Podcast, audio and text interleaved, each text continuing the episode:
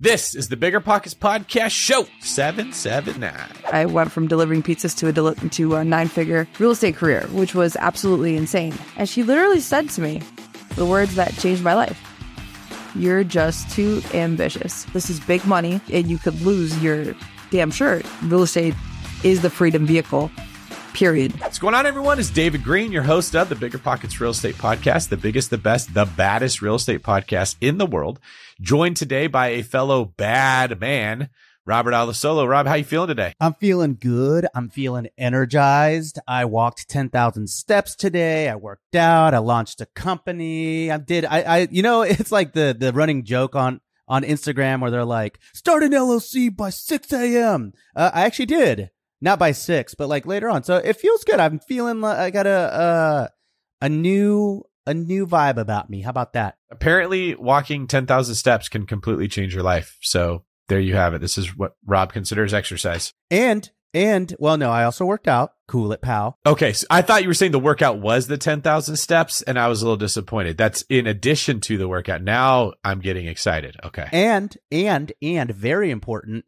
Uh, I, I through through new compass send company, I was able to save us four to six hundred thousand dollars in taxes on our Scottsdale property through cost segregation and, and, bonus depreciation and all that good stuff. So yeah, it, it always feels nice to lower your tax bill. Oh yeah, and I love that you took credit for it, like you invented cost segregation or had the the crazy idea to utilize it for the situation when that's one of the reasons we bought the house. But that's true.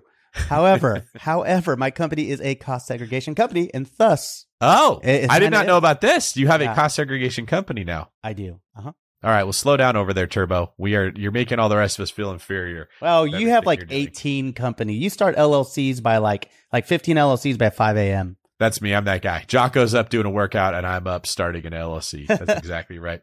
In today's show, we interview Pamela Bardhi, who has a fascinating story who went from delivering $9 pizzas to owning a nine figure real estate portfolio.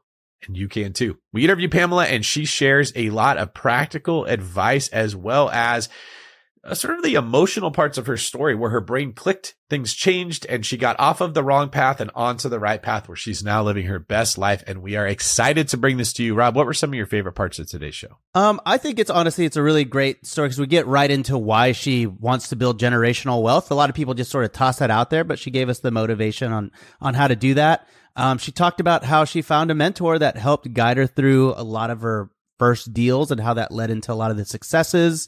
Um, she's done a hundred deals and she's like 31. I mean, it's like a very, uh, motivating guest to have on the pod. And very fun too. You guys are going to love this one. You're going to want to go follow her when you're done. Before we bring in Pamela, today's quick tip is you've got the skills. Now go put them to work in real estate.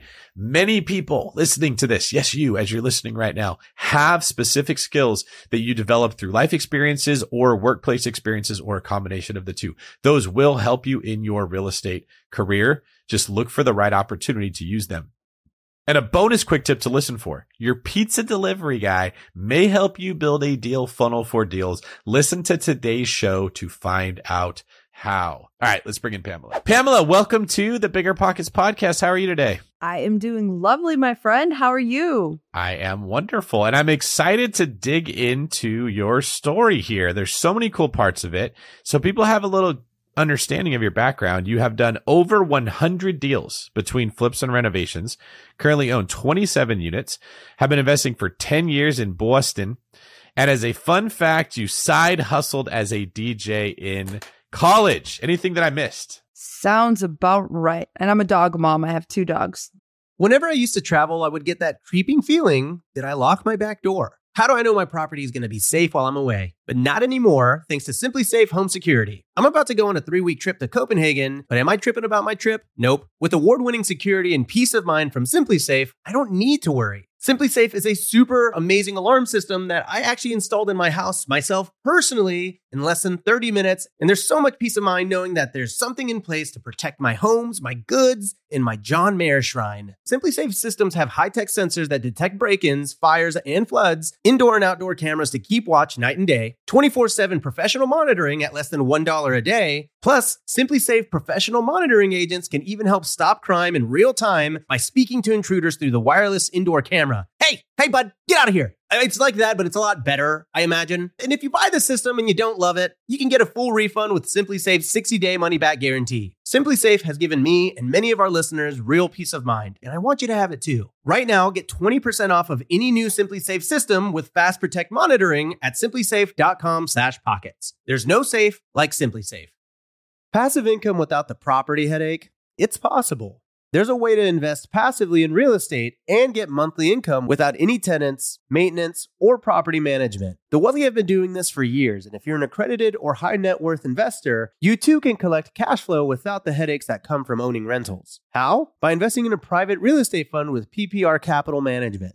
PPR's co founder, Dave Van Horn, wrote the book on real estate note investing for BP. But he's not just investing in notes. Dave and his team also have an extensive background in commercial real estate. And with PPR Capital Management, they're strategically investing in both notes and commercial real estate nationwide. With over half a billion dollars in assets under management, PPR has provided individuals with a steady source of truly passive income since 2007 without ever missing a payment. Check them out at investwithppr.com. Again, if you're looking to get monthly passive income from an experienced team with a strong track record, go to investwithppr.com today. You're trying to close on your next rental, so why is your insurance company dragging its feet? With long lead times and never ending paper forms, it's no wonder it takes forever to finally get a policy. Modern investors deserve better. They deserve steadily.com. At steadily.com, you'll get fast, affordable landlord insurance available online 24 7 in just a few clicks. You can even get next day coverage, which takes just minutes, by the way, to obtain. And you can do it all from your phone. Steadily was founded by landlords who created insurance products tailored to the unique needs of this industry. It's their sole focus, and that's why landlords nationwide consistently rate them 4.8 out of 5 stars. So whether you've got a single family, short term, or multifamily portfolio, steadily.com can secure the best coverage at the best price to protect your properties. Discover how Steadily can save you both time and money on your rental property insurance. Visit steadily.com for a commitment free quote tailored to your needs today. So, Pamela, what are your dogs' names first off? Let's give them a shout out. Absolutely. Ria, who's five years old, and Blue, who's a year and a half. They are hilarious. Okay. This sounds like the makings of a country song already. We're off to a great start here. Is it, do you call him Old Blue by chance? I feel like you got to call the dog old before Blue. I have not yet, but I've definitely got to mention that to him. He is a spunky dude. All right. so tell me, how has real estate investing transformed your life up to this point? Where do I even begin? I mean, it, it's transcended generations from me at this point, which is, I think, the most beautiful part of it all. By the time I was 27, I, I went from delivering pizzas to a, deli- to a nine figure real estate career, which was absolutely insane. And, you know, in the development game, getting in the development game, the construction game, you know, learning about how to add value to properties and all these different things. And then building my own portfolio in this realm has really enabled me to kind of be financially free at such a young age and also create generational wealth for my family to come and generations beyond that if they're smart with it, of course um, and maintain what I've what I've established. But yes, that's I think the most powerful thing about real estate. It's it's a long game, right? You guys say that all the time. Like it's a long game. Aside from that, too, is also community, right? Like how cool is it that real estate is the space? Like as developers and as people in real estate, we help to define communities, right? Like we help pe- get people into those homes. We create those homes. You know, there's all there's a whole you know, ideology that I have all about all of that, but it's just the coolest thing in the world for me. That's really cool. Well, I don't want to I don't want to glaze over what you said, which is like you went from delivering nine dollar pizzas to building a nine figure real estate business. That that's really cool. Uh, one thing that you that you mentioned was generational wealth, and I, I was just sort of curious on is there a particular reason why you want to build generational wealth? Because that is something we talk about a lot in real estate, but I don't think we ever get into why that's important to the actual individual. Is there anything in particular that that resonates for you? Why that's such an important goal? Totally. So, I mean, I came to the US when I was about five years old and and my parents came here with nothing to build the American dream. And really, everything from such a young age for me in my ear was build for your family, build for the future, do all of that stuff. And then my parents, you know, getting into business and all of that. And then me eventually getting into real estate. I saw the impact of all of that uh, kind of in the long run. And I understood how powerful real estate truly is. I mean, you know, we all think about like, oh, let's make money, let's do this, let's get into real estate, let's do this long term. And then we really look at it, and most people don't ask themselves, like, why am I doing this? You know, like why hustle so hard? Why do this? Why why go crazy over all of this? And the answer is legacy. Right?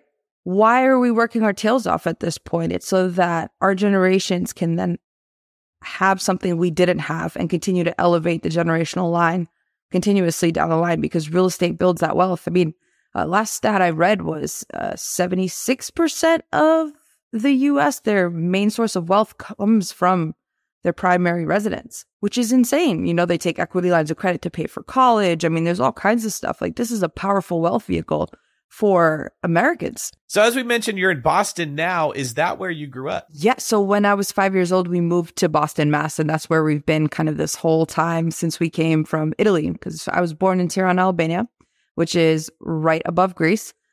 Moved to Italy when I was about six months old, and then we won the visa lottery when I was about five to come to the US, and we came straight to Boston. Okay, so you were five years old when you came here. So most of your life you've lived here. How did you avoid picking up the Boston accent? I don't hear any of it right now. I don't know. I see. The thing is, Dave. Um, a lot of people tell me that I do have it. They're like, "Oh, you you must be from Boston," and I'm like, "I don't have an accent." Tell me that you parked the car near the water. No, near the Harvard Yard. I parked the car near Harvard Yard. And see, I see my R's and everything. I'm like, I don't know what. Where do the people say I got the Boston accent? It's hilarious. All right. So you avoided a Boston accent, but you did not avoid being exposed to entrepreneurialism. I understand that you went to college. What was your major in school? So when I went to undergrad, I went to Stonehill College. And I literally thought so. My parents came here when I was about five years old. Um, my dad ended up buying a restaurant when I was about 10. He he spent many many years like working like three jobs. I barely saw my dad when we were growing up. So my dad worked all types of jobs and eventually ended up buying a restaurant because his best friend gave him a down payment to do so. And he said, "Hey man, you know the way the way that you build wealth in America is one of two ways. A, you own real estate.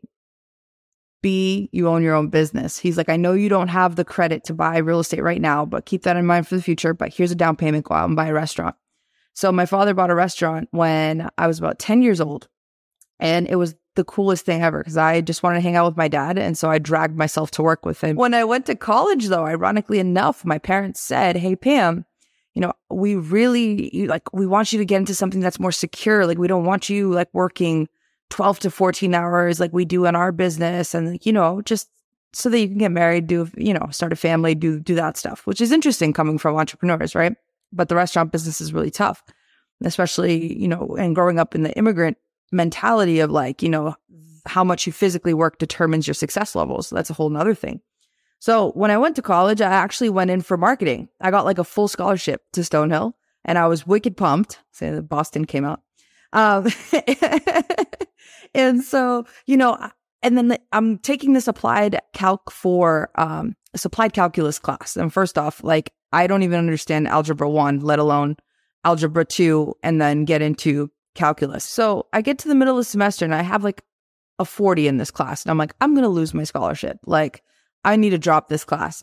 I'm thinking that I went in for marketing, was then, you know, going to graduate Stonehill and work corporate and then get into, you know, a nine to five. And then when I was 40, like start a business or something. That was not the case. I dropped this class and I thought my entire world ended basically. Because I could no longer take that major because I needed that class. Isn't it funny how certain classes click and they make all the sense in the world and other ones for the life of you, no matter how hard you work, something just doesn't fit. Like very smart people can struggle with certain topics. I think a lot of people that go through an experience like yours, they feel there's something wrong with them it crushes their confidence. They think I'm just not meant for this. Other people are good at this, not me. And then the, the saddest thing ever happens. They quit. They say, all right, well, I'm just going to resign myself to being a secretary or playing small in some way because I tried and I wasn't smart enough. I didn't make it. Did you have a moment like that where you questioned your, your ability to start a business, to be an entrepreneur, to be successful? Or did you just have an unflappable confidence that carried you through that? Well, you made a lot of interesting points there. Now, what it, some classes struck more than others, and it was so interesting to me how like I loved geometry, I was a beast at chemistry. Like I had 101 average in chemistry. Like it's not even like I should have been in Breaking Bad. Like I should have been casted for that at this point, to be honest.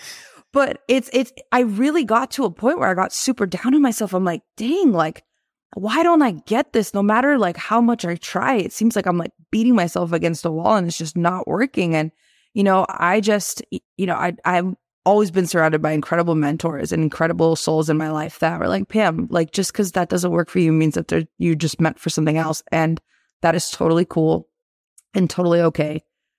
And don't freak out. So I decided to then be dramatic and change my entire major to communications, in which I loved because I love people. I absolutely love people. And then shortly thereafter, I was missing the whole business piece because I love that.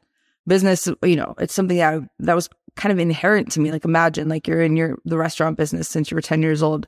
You develop all these business skills. I mean, my parents were making me pay bills by the time I was like 12. They're like, Pam, you call them and make the payment over the phone. And I'm like, I don't know what to say. They're like, well, we can't speak English, so you're going to have to do it, you know?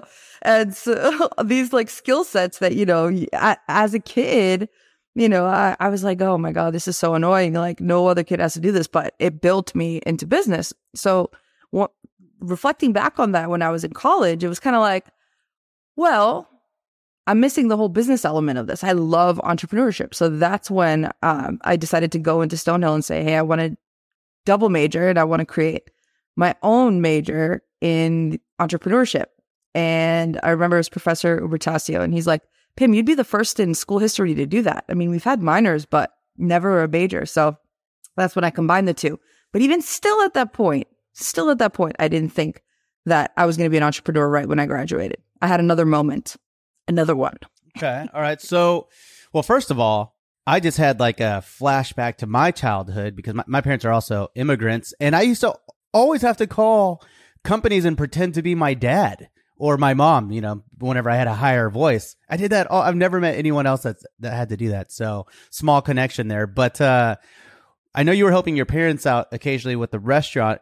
You, you picked up another sort of side hustle or uh, another part time job in college too, right? I created it for sure. I've always loved music. I've always been at parties like well, under 21s, anyone, anything that I can get into, I was there. I was vibing. That was my jam.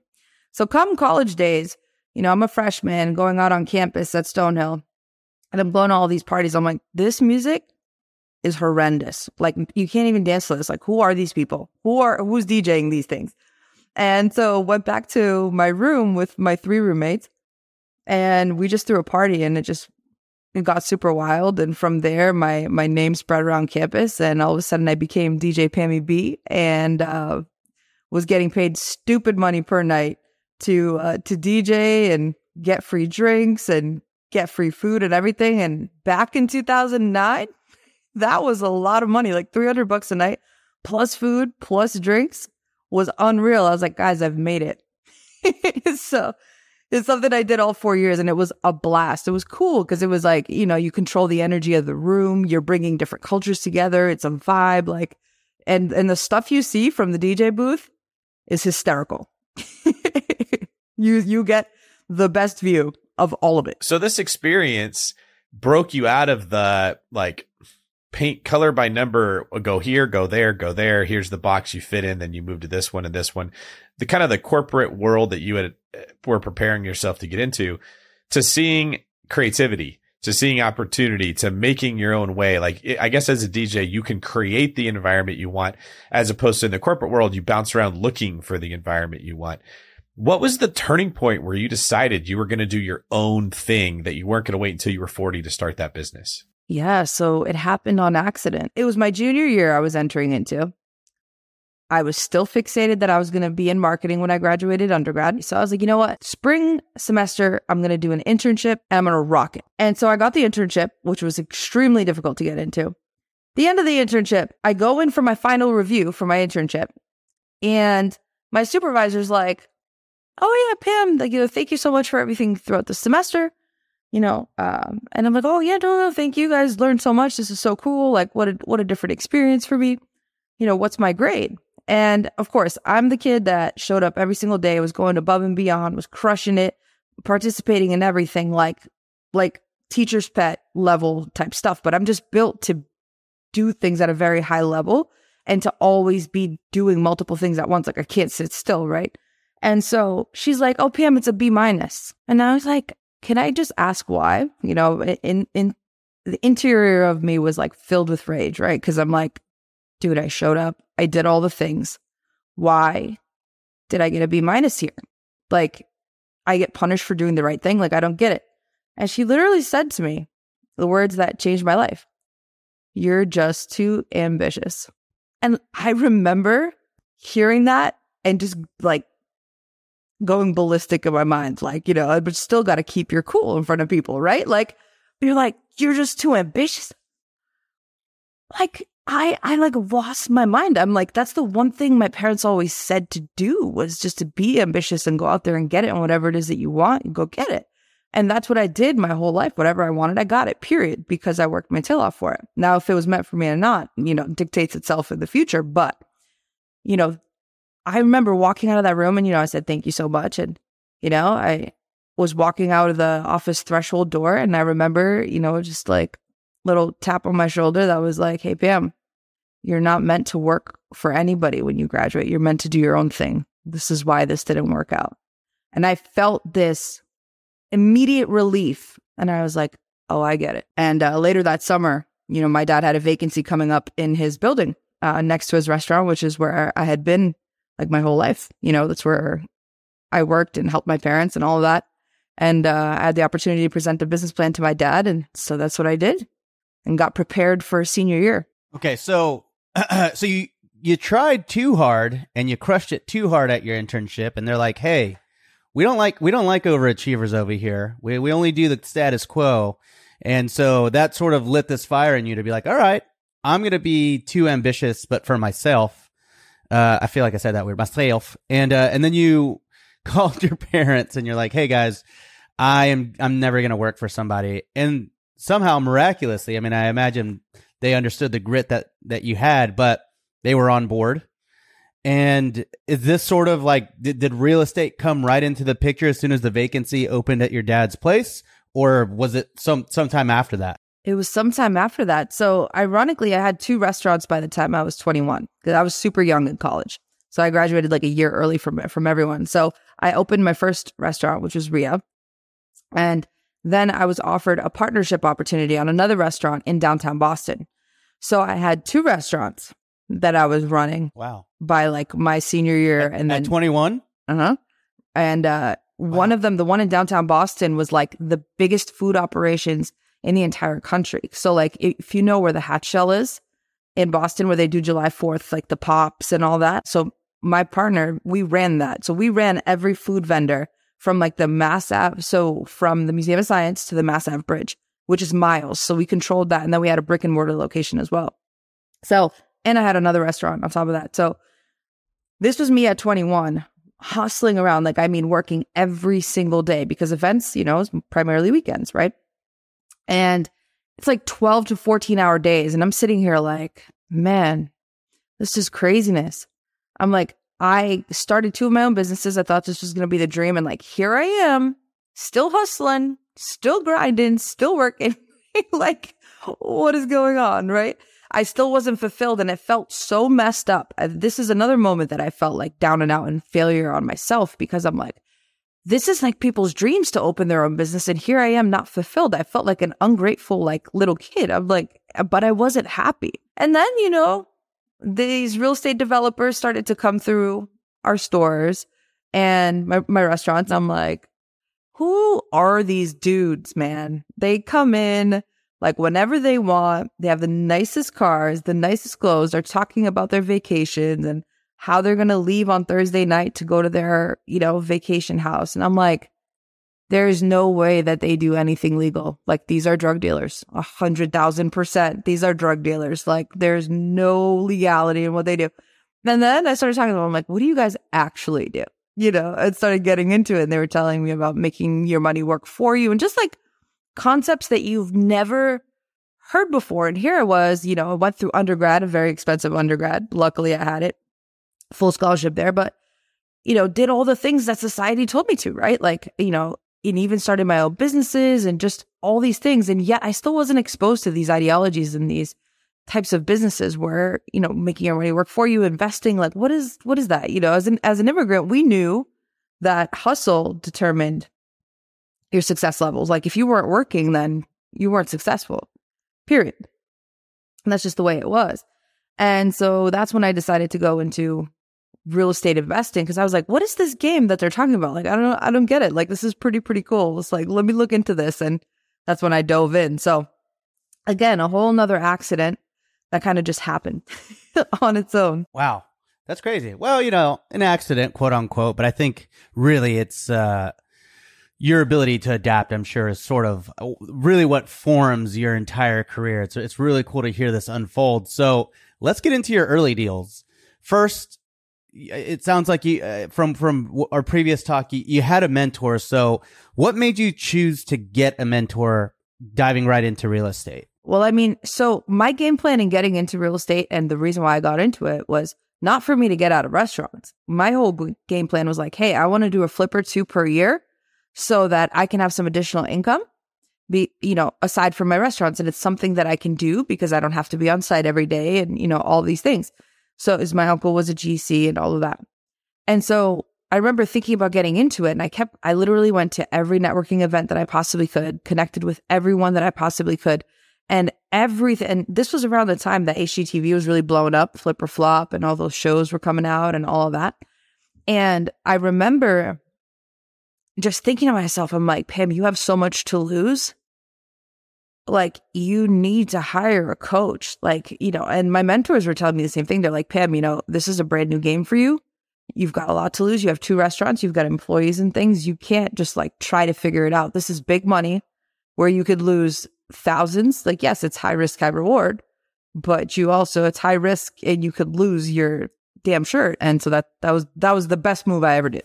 Literally. Yeah learn from someone else's experience, right? Um, and so obviously it sounds like you were able to avoid a ton of mistakes, but you said that you wanted to do a couple of flips every single year to start making some extra income every single year. You landed on flips. How did you land on what to look for in a flip, really not knowing much about the real estate landscape? So everything ran by my coach. Like I was trained by him, like every like every single move that I made was always like audited. I like to say, I'm like, okay, so show me the, show me the way. How do I get to these deals? How do I make this happen? Like it was like a step by step. I, I got like the hand holding the whole time. So he told me, you know, Pam, number one thing is you, you fall in love with numbers and not the actual house and you run numbers and analyze every single property. He's like, but first you've got to figure out like, what are you going to buy? You know, what's your budget? What are you going to buy? And then from there, you can work numbers. But if you're kind of in the unknown, like you're going to be all over the place, right? Which is what happens with most investors as they're starting.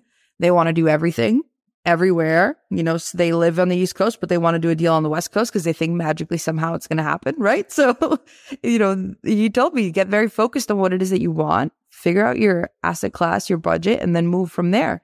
And I said, well, you know, I'd like to start with a single single family. It seems manageable. I don't want to go into like a two or three unit property when it's my first like rehab. You know, I want to be as low risk as I possibly can. And single family was that. So that's, that's what we were looking for. And we came across an awesome deal um, from a local wholesaler actually and uh, picked that deal up. That was like the, that was the deal that made me go all in in real estate, to be honest with you. It sounds so obvious when you say it because it's sort of like hiring a, a personal trainer at a gym.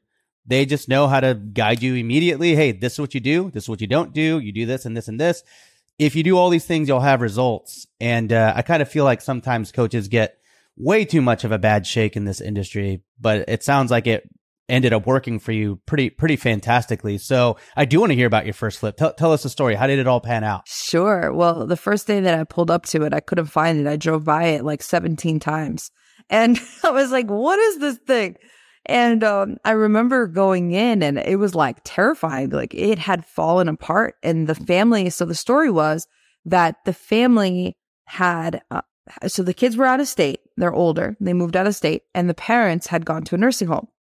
And so the house had been sitting vacant for a while and serious disrepair. Uh, which was super sad because I could see so many different beautiful characteristics in the house, like cathedral ceilings and all this gorgeousness that it had and all the potential that it had. And I remember, you know, the sellers really, you know, the son was mainly handling it. And he said to me, he said something to me and he's like, Pam, you know, please just one thing, like, please restore this house the way we remember it as kids, you know, because that was like our home that we grew up in. And we really like, we just want to see it come back to life because it's so sad to see it in disrepair. So pick that thing up at like 150. It was a, it was an awesome deal.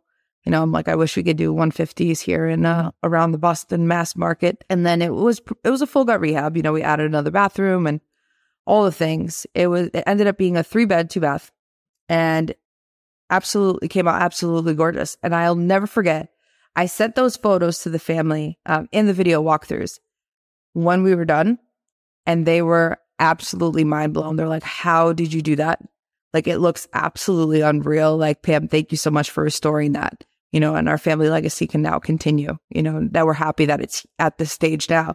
And then I'll never forget, I'm sitting there at the open house and I'm like, I'm just soaking it all in. Like, I'm just like, the, I see the family that actually ended up buying the property and they're interacting with it, they're engaging with it, they're loving it, and like, you know, talking about all the details, like all the things and all like the heart and soul that I put into it they're talking about it. And I'm like, wow, this is the coolest thing in the world. It was like a very surreal experience for me.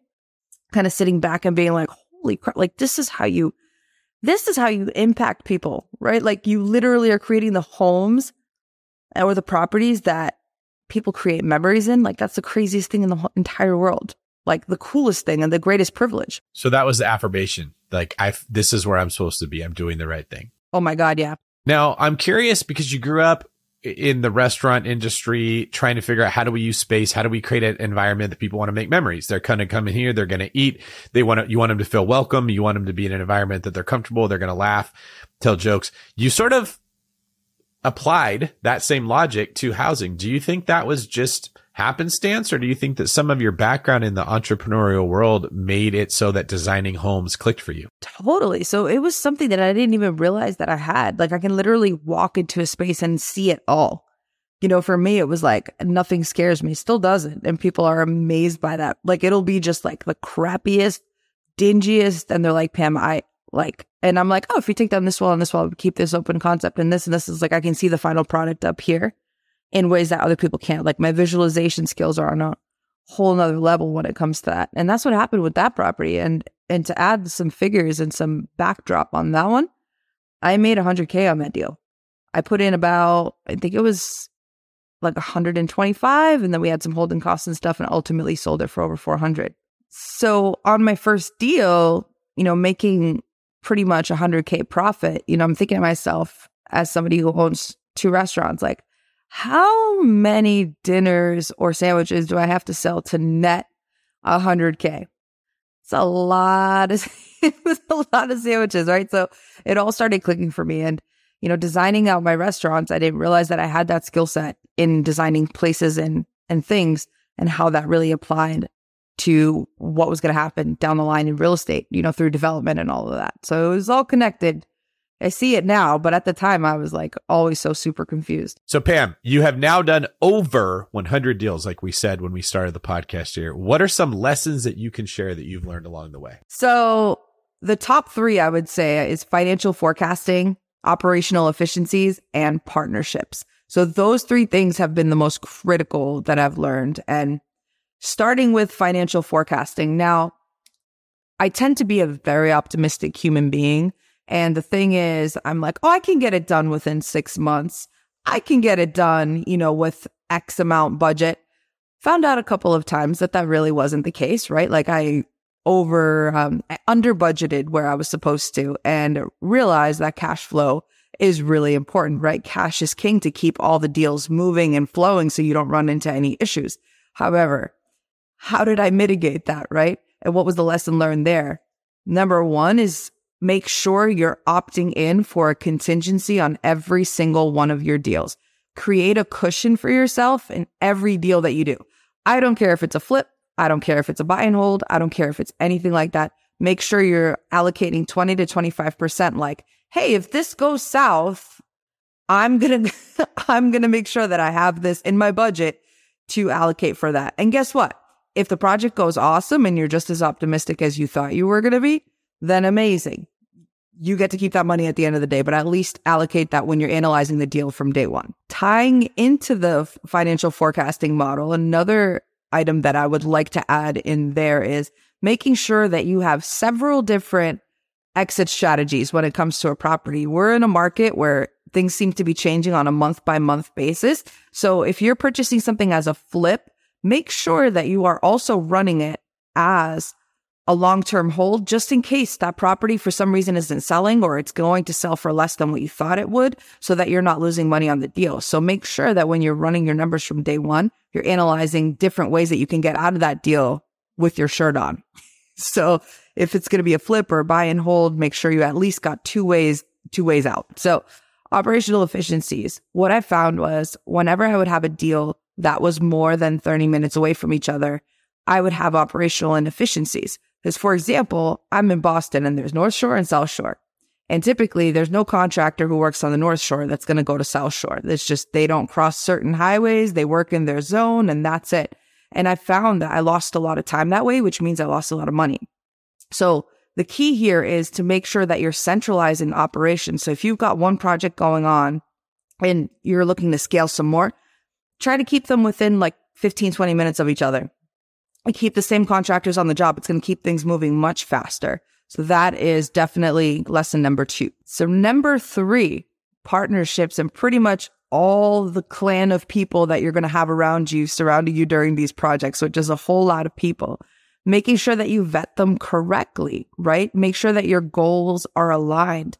And for example, like ask yourself step question number one, would I have a drink with this person? Would I actually party with this person? The answer is no. Most likely you're not with the right, you're not with the right partner. You want to enjoy the company and build long-term relationships, right? You don't want to just, for example, start with one lender and then move on to the next and move on to the next. You want to stay solid with one partner, like one attorney, one lender, that kind of thing, so that that way you're cranking out efficiently and building for the long term together and have aligned goals. That's super important for long term growth and scaling. So, what's a red flag that you look for in partnerships? Some red flags to look out for when you are vetting your partners is like anybody who's really trying to like throw themselves at you, I find is like very uncomfortable and strange and never really works out well. Like if they're throw, trying to throw themselves at you and get very salesy and you can feel that right away. You're like, okay, this is probably not the partner. And then you're going to ask yourself that question, like, would I actually want to hang out with this person?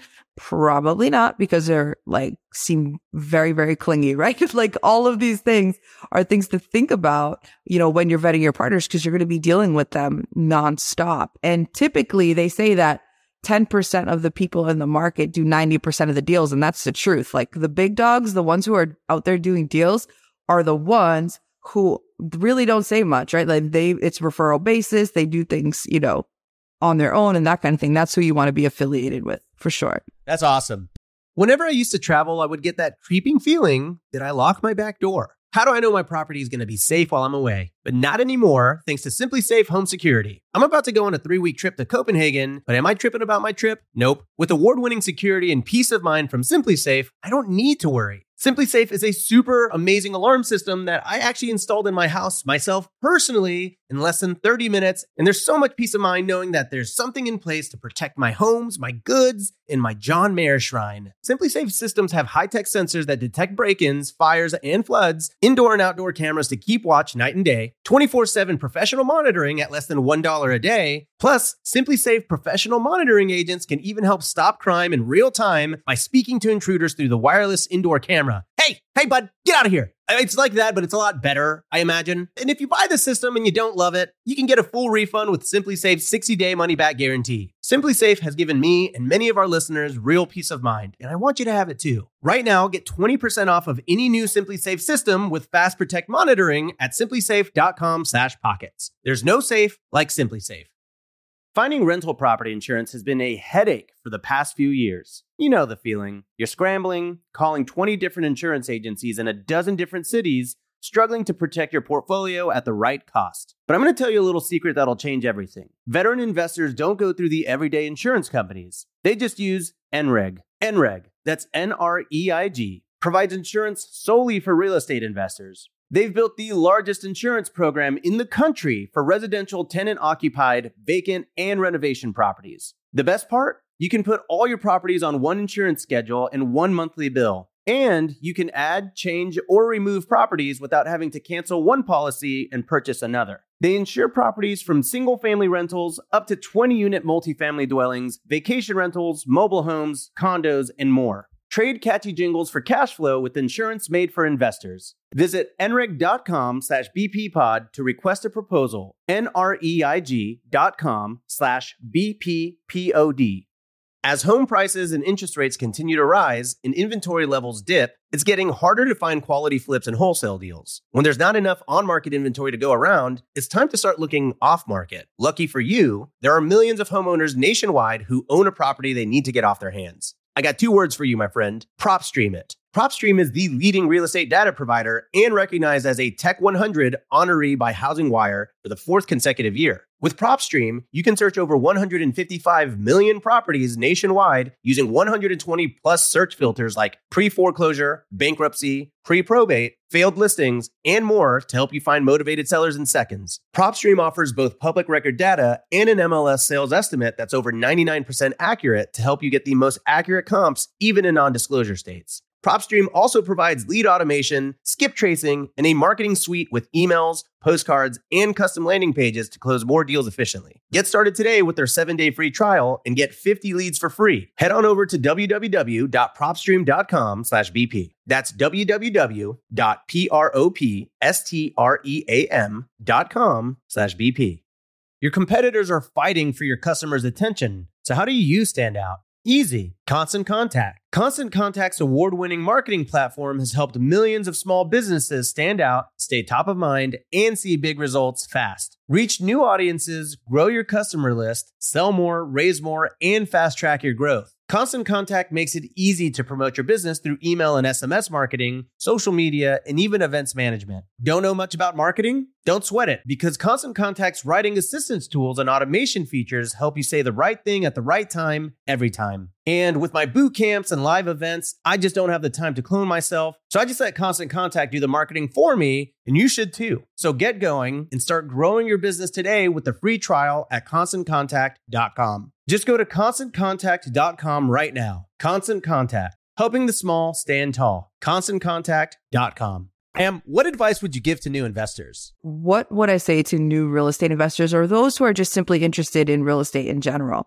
Well, first things first is you've got to ask yourself, do you want to be a passive or an active investor? Right? That's the that's the first place to start because real estate is a very overwhelming type of industry. You can make money everywhere. The question is, how do you want to make it? And how does it suit your lifestyle and fit your needs? So are you going to go passive, which means you're investing in a fund and then you get your dividends in return and you're kind of hands off on the deal? Or is it that you want to be an active investor and like purchase properties and be hands on and kind of do the thing, right? Whether it's buy or buy and hold or do fix or flip deals. So that's the question to start with baseline. Like, Hey, passive or active. And then before you do absolutely anything else, that's step number one. Now for step number two for advice for new investors is how do you choose your market? Cause I, oh my God, this, this has been one that I've had to guide so many, so many people on. And I'm like, listen, st- uh, it doesn't have to be super complicated. Just start in your market. When I started, literally some of the best market that I knew was West Roxbury here based in Boston, Massachusetts, because that's where I delivered pizzas.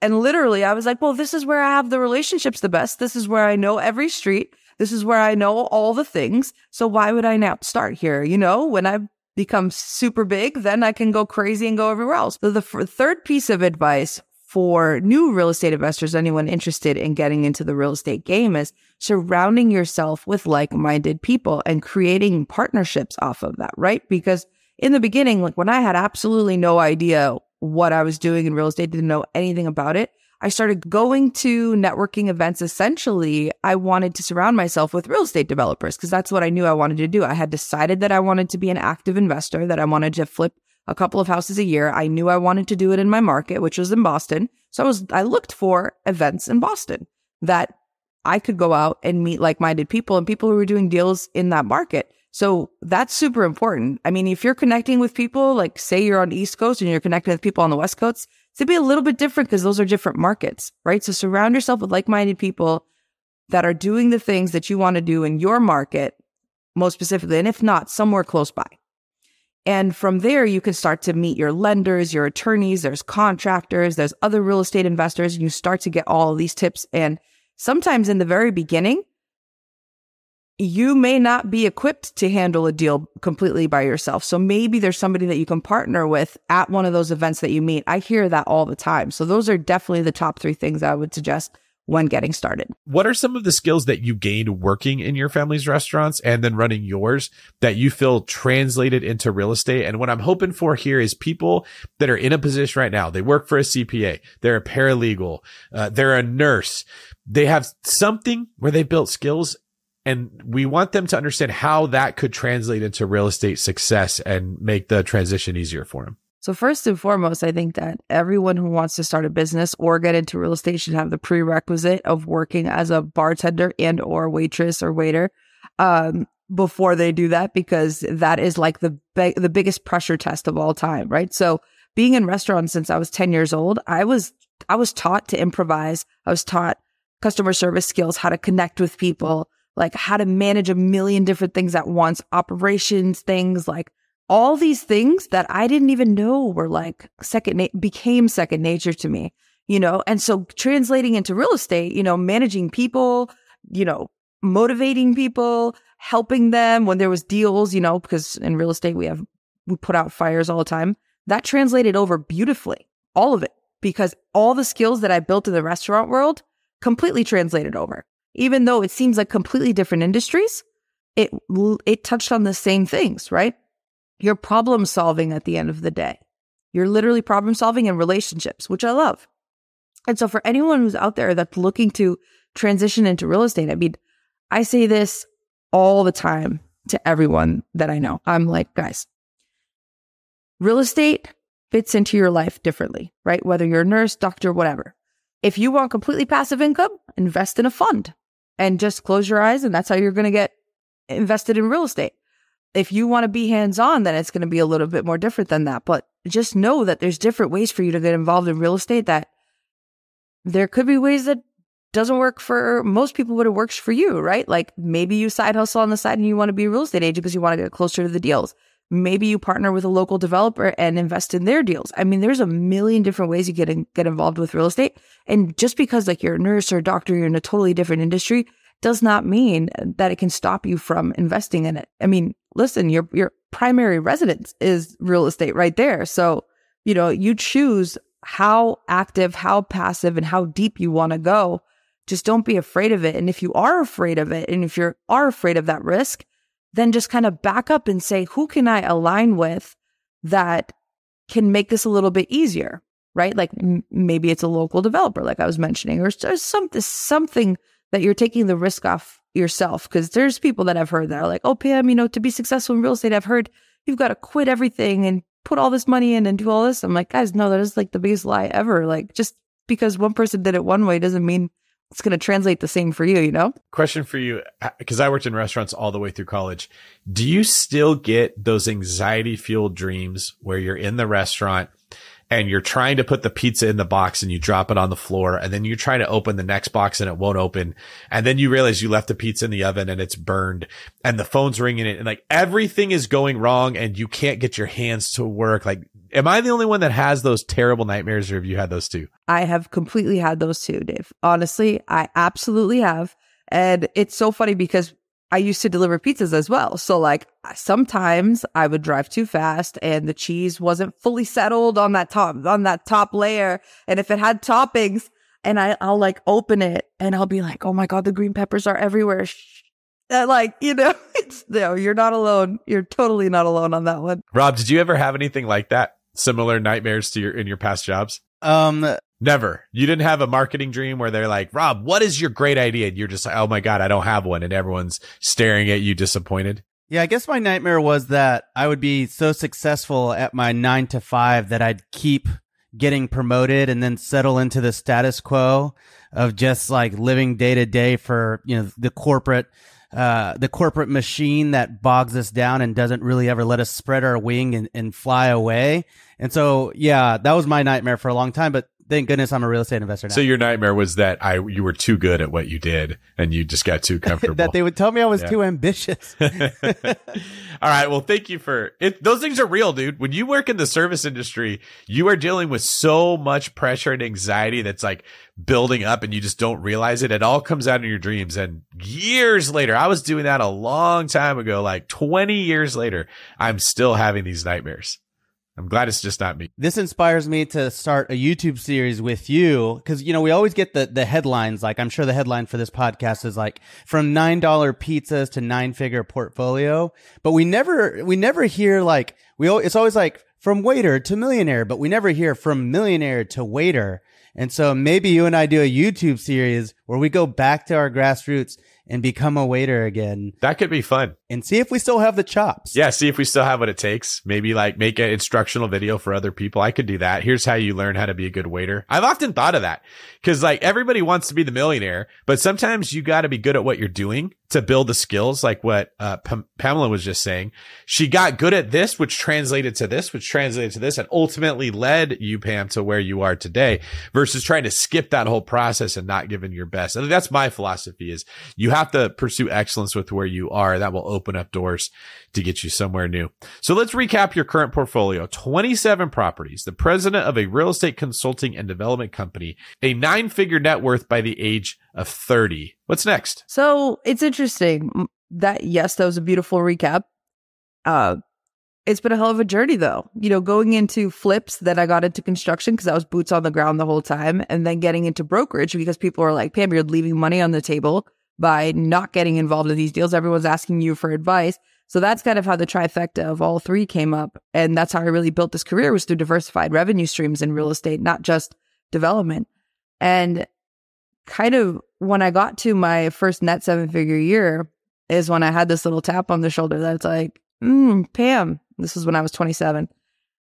You're doing great things for yourself. What are you doing for the world? And I was like, well, damn. And then that's, you know, that's when I started kind of soul searching and, you know, dove into wanting to get into the coaching space because again, I'm realizing that real estate changed my life. Right.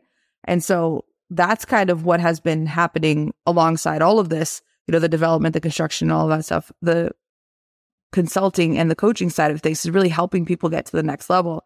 And then really thinking about intention has really been the next thing that I'm really like honed in on. And Rob, I'm so interested because I know you're in this space to hear what you say about this, but building with intention and kind of studying like what does the world need now? Like anyone can do build condos, anyone can build, you know, build new construction, anyone can flip, anyone can do all of that stuff, right? You just need to learn the skill set.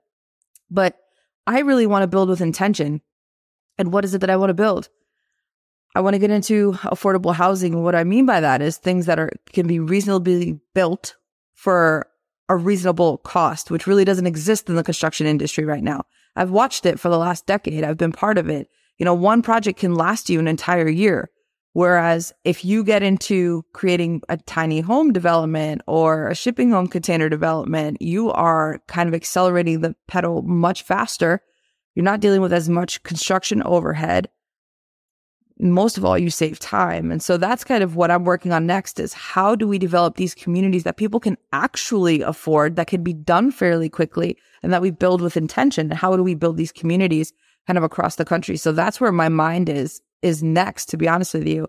And, you know, I am expecting twin girls in August. So that's a big one in terms of family. Yay, congrats. Thank you. But in terms of real estate and business, it's, it's the investment side. I really want to be building with intention. And then on the real estate front, I mean, I'm always helping people elevate through real estate, which is whether it's through coaching, consulting, you know, still building up my portfolio as well.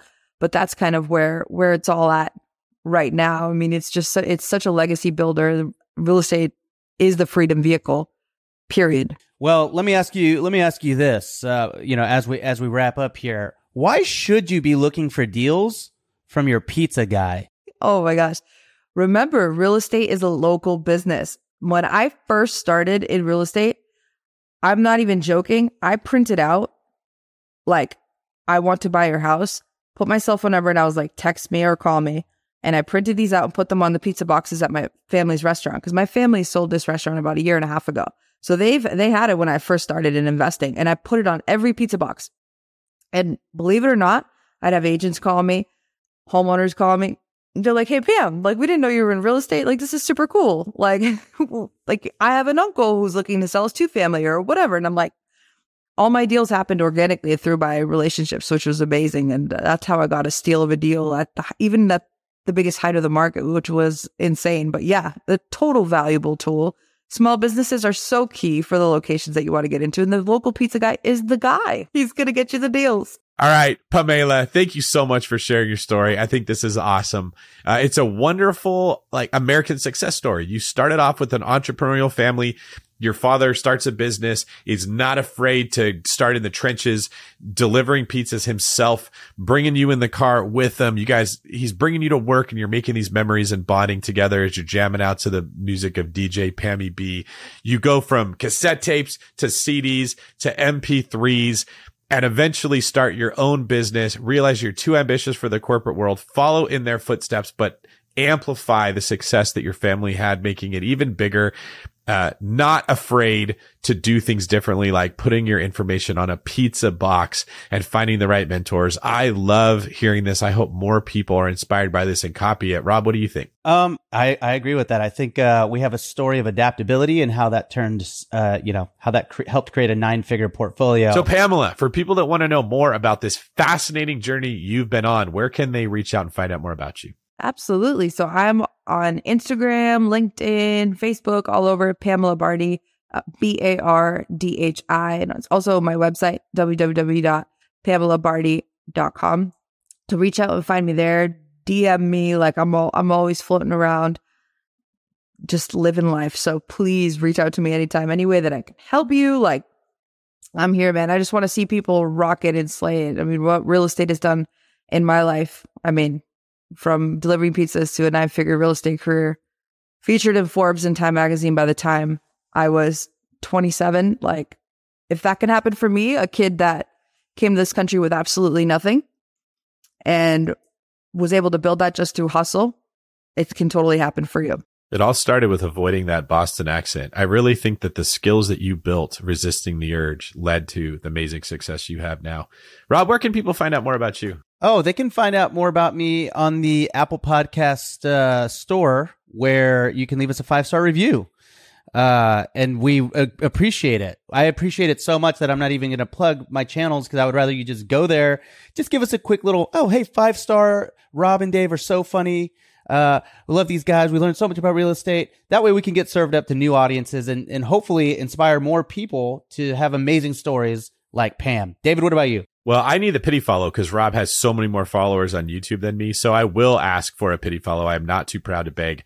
Please go to youtube.com at David Greene 24 and subscribe to my channel there or check out davidgreene24.com or David Greene 24 all over social media. The most boring screen name in all of the real estate space, which forces me to make up for it with better content.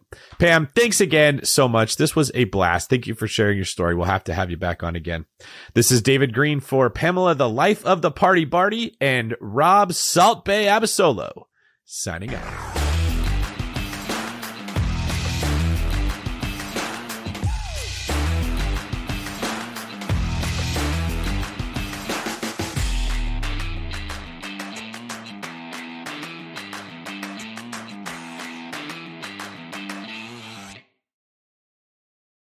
The market is changing, and finding your way can be tricky. Rates shift, headlines whirl, but your goal hasn't changed. You want financial freedom. And the best investors know it's not about timing the market, it's about time in the market. If you're ready to get into the real estate investing game or take your game to the next level, finding an investor friendly agent is your next step. With BiggerPockets Agent Finder, you can find the right agent in minutes. Just head to biggerpockets.com slash deals and enter a few details about what and where you want to buy, and bam! Instantly match with an investor friendly agent who fits the bill. These local market experts can help you navigate the neighborhoods, analyze the numbers, and take action with confidence once and for all. This free resource is only available at biggerpockets.com/deals. Get an agent, get the deal, and get closer to financial freedom at biggerpockets.com/deals. That's biggerpockets.com/deals to find your investor-friendly agent today. The content of this podcast is for informational purposes only. Past performance is not indicative of future results, and all hosts and participant opinions are their own. Investment in any asset, real estate included, involves risk. Use your best judgment and consult with qualified advisors before investing. Only risk capital you can afford to lose. BiggerPockets LLC disclaims all liability for direct, indirect, consequential, or other damages arising from reliance upon information presented in this podcast.